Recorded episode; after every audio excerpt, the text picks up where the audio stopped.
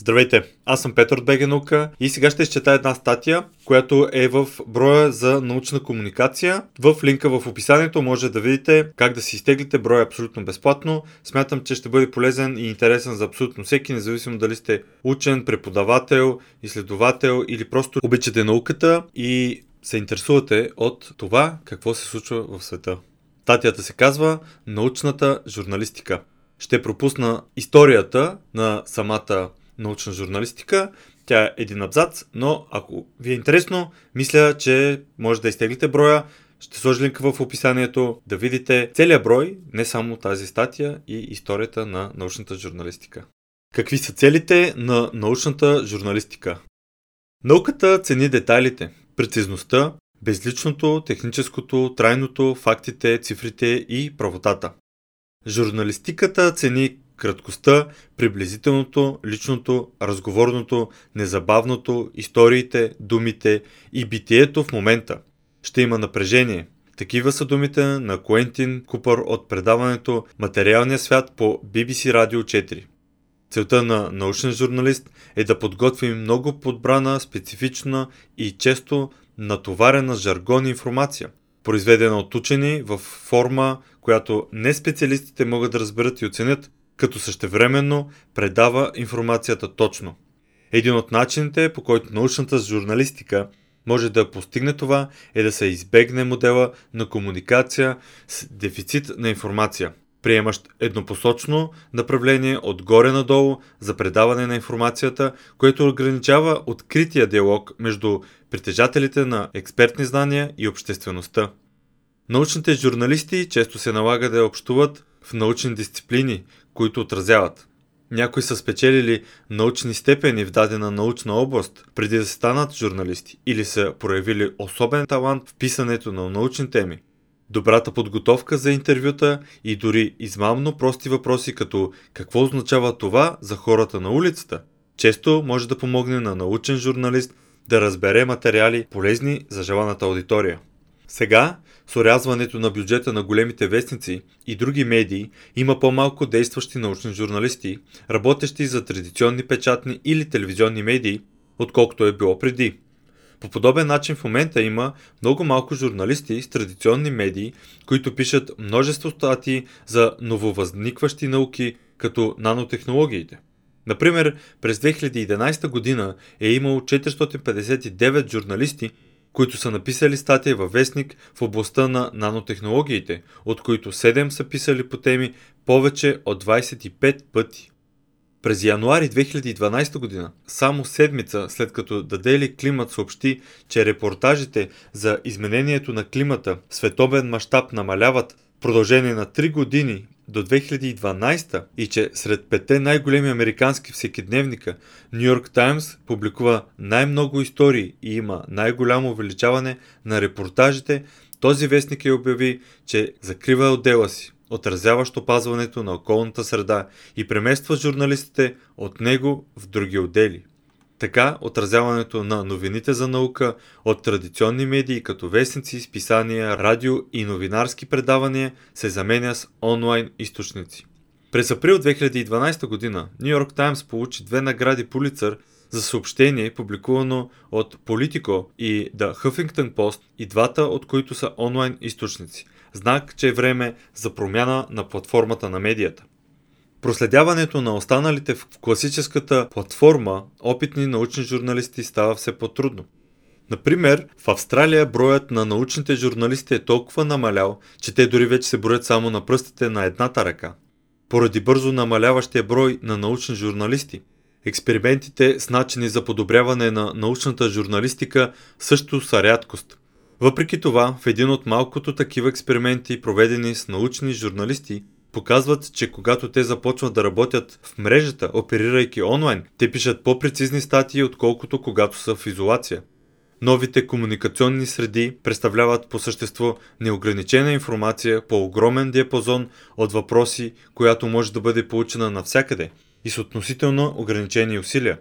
Мрежата също така предлага възможности на гражданите да се свързват с други хора чрез социалните медии и други инструменти от тип 2.0, за да осмислят тази информация. След силното извиване на ръце на вестникарската индустрия преди около 6 години, днес вече имаме по-оптимистичен възглед, казва Кристиан Расел, председател на съвета за развитие на научните материали. Света е онлайн. Писателите на наука днес имат възможност да общуват не само със своята аудитория, но и световен мащаб.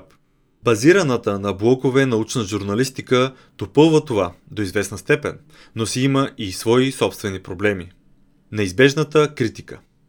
Научните журналисти редовно са подложени на критика за подвеждащо докладване на научни истории. И трите групи учени, журналисти и общественост често критикуват научната журналистика за пристрастия и неточности.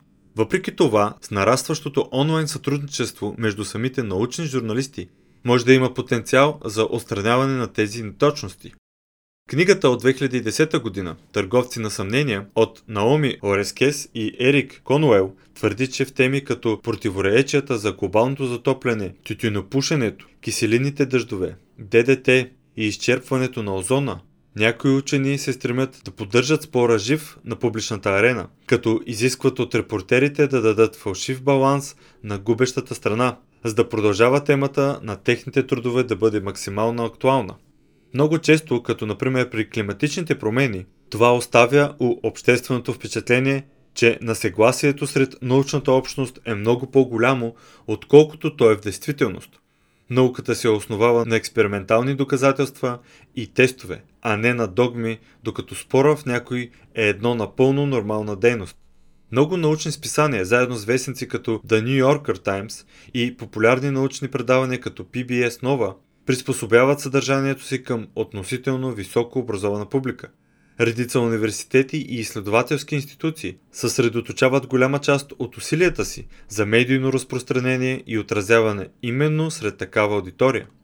Някои правителствени ведомства изискват от журналистите да получат разрешение да интервюрат учен и изискват прес-секретар да слуша телефонни разговори между финансирани от правителството учени и журналисти. Представители на фармацевтичния маркетинг често са подлагани на критики, че са предлагани на безплатен обяд на лекари и с цел популяризиране на нови техни лекарства. Критиците на научните журналисти твърдят, че те трябва да разкрият дали индустриалните групи са им платили пътуване или пък са получили от тях безплатен обяд или други подаръци. Научната журналистика се оказа под критично око поради факта, че съчетава необходимите задачи за журналист заедно с разследващия процес на учен. А в повечето научни журналисти започват кариерата си или като учен, или като журналист и след това преминават към научна комуникация. Една област, в която научните журналисти изглежда подкрепят различни страни на даден въпрос, е комуникацията на риска. Те могат да изберат да подчертаят размера на риска, който проучванията са разкрили, докато други се фокусират върху предимствата в зависимост от аудиторията и рамката. Научната журналистика в съвременните рискови общества води до институционализиране на опосредствени научни публични сфери, които обсъждат изключителни въпроси, свързани с науката и технологиите. Това също така води до развитието на нови професионални отношения между учени и журналисти, които са взаимно полезни. Текста подготви Радослав Тодоров. Аз, Петър Теодосев, изчетох текста. Софи Панчос е редактор на аудиото. Искам само да добавя няколко неща, тъй като този брой е олицетворение на една част, която ние всеки ден правим, научната комуникация. И това, че в България наистина този проблем е голям, много журналисти не се задълбават и не комуникират наука правилно, според мен. Като кажа правилно, първо не е регулярно, не се цели да има постоянно научна информация в вестниците, телевизионните репортажи, новинарските емисии, а по-скоро само ако се случи нещо голямо, скандално или дори нещо, което влияе обществото и има връзка с науката, както в случая с коронавируса. Но научната комуникация липсва страшно много в медиите и това, което ние искаме да запълним в БГ наука с писанието, което правим, с сайта, социалните мрежи, които използваме, видеята, документалните филми, всичко това, то попада в научната журналистика но то е реално научна комуникация, която цели запознаване на обществото с работата на учените, а не толкова кое е най-новото, кое е най-сензационното, кое е най-важното. Най-важно е да бъдем информирани и да бъдем запознати със света, в който живеем. А науката дава тези отговори. И според мен това е основната цел на БГ наука и ние това се опитваме да направим. Благодаря ви, че слушате и че сте част от нещо много по-голямо и нещо важно. БГ наука е кауза за популяризиране на науката в България. Вече повече от 15 години даваме гласност на науката в България, като издаваме онлайн списание Българска наука и публикуваме материали в сайта nauka.bg, където можете да намерите много статии с научни новини, поднесени на разбираем език, интервюта с видни учени, видеоматериали и дискусии, аудиоподкаст, епизоди и разбира се, броеве на самото онлайн списание. Нашия екип се старае всяка седмица да публикува интересни и увлекателни материали, написани по начин, който да може да разберем научната информация в публикациите, независимо от това дали се занимавате с наука или не. Казано в цифри, само през изминалата 2020 година имаме близо 1000 нови интригуващи публикации в сайта и близо 20 нови броя на списанието, като някои от тях са специализирани само на една тема, като броя за Нобеловите награди или този посветен на българската армия, който се радва на голям интерес от нашата аудитория. Видеята и подкастите, в които обсъждаме и коментираме вълнуващи научни теми, също нараснаха до над 300, а ако смеем да твърдим, че има плюс от пандемията COVID-19, тогава за нас това е факта, че успяхме да направим голям брой онлайн и присъствени интервюта с български учени и вече можем да се похвалим с над 100 такива. Станете и вие част от нашето научно четясто семейство, като се абонирате за списанието. Ще сложа линк в описанието. По този начин всеки месец ще получавате над 100 страници с подбрано и интересно научно съдържание, поднесено на разбираем език, което да ви държи в течение с всичко важно случващо се в сферата на науката, по света и у нас. Кой стои зад БГ наука? Нашия екип се състои от 3 човека. Петър, аз, Радо и Саша. Петър е един от създателите на БГ наука.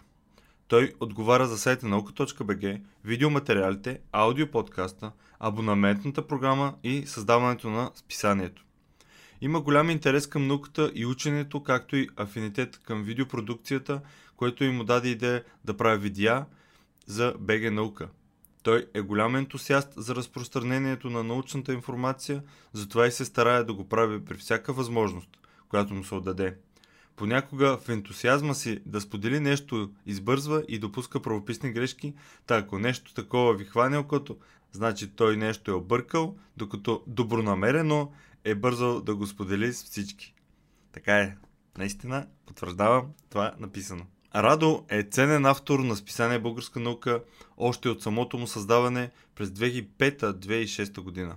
Има огромен интерес към историята и през годините е бил автор в списание Военна история, както и сценарист в документалните филми на БГ наука на Нож от 2012 и Трагедия и слава 2013 година, направени по повод 100 годишнините от Балканските войни. Той е автор на книгата Във вихъра на Великата война, издаден 2019 година, а в момента отговаря за съдържанието в сайта на nauka.bg и всички текстове, публикувани в списанието, първо минават редакцията на Радо. Саша е движещата сила зад магазина Купи наука. kupinauka.com. Това означава, че тя се грижи и подбира кои продукти да се предлагат в магазина, винаги е на линия за почитателите му в социалните мрежи, създава снимков материал на продуктите, отговаря за рекламите и се грижи всичко да върви гладко в процеса на изпращане на поръчките. Всички тези задачи са жизнено важни за съществуването на списание Българска наука, защото онлайн магазина Купи наука е създаден с цел финансово да подпомага и издържа списанието и всички проекти на БГ наука. Какво предлагам в магазина и как изглежда той, може да разберете като влезете в kupinauka.com и разбира се, последвате Facebook и Instagram на онлайн магазина. Благодаря, че изслушахте това и ще се радвам да се абонирате, да видите списанието, да видите онлайн магазина и вярвам, че не едно, а много от нещата ще ви харесат. Благодаря и до нови срещи! Европейската нощ на учените 2021 година е събитие, което ще покаже на малки и големи красотата на науката чрез различни събития, както онлайн, така и на живо в градовете София, Пловдив, Стара Загора, Русе, Варна, Бургас, Шумен, Велико Търново, Хасково и Ямбол. Проект Катрио 5 се финансира от Европейския съюз по програма Дейности Мария Складовска-Кюри. Вижте повече на nauka.bg/нощ 2021 година.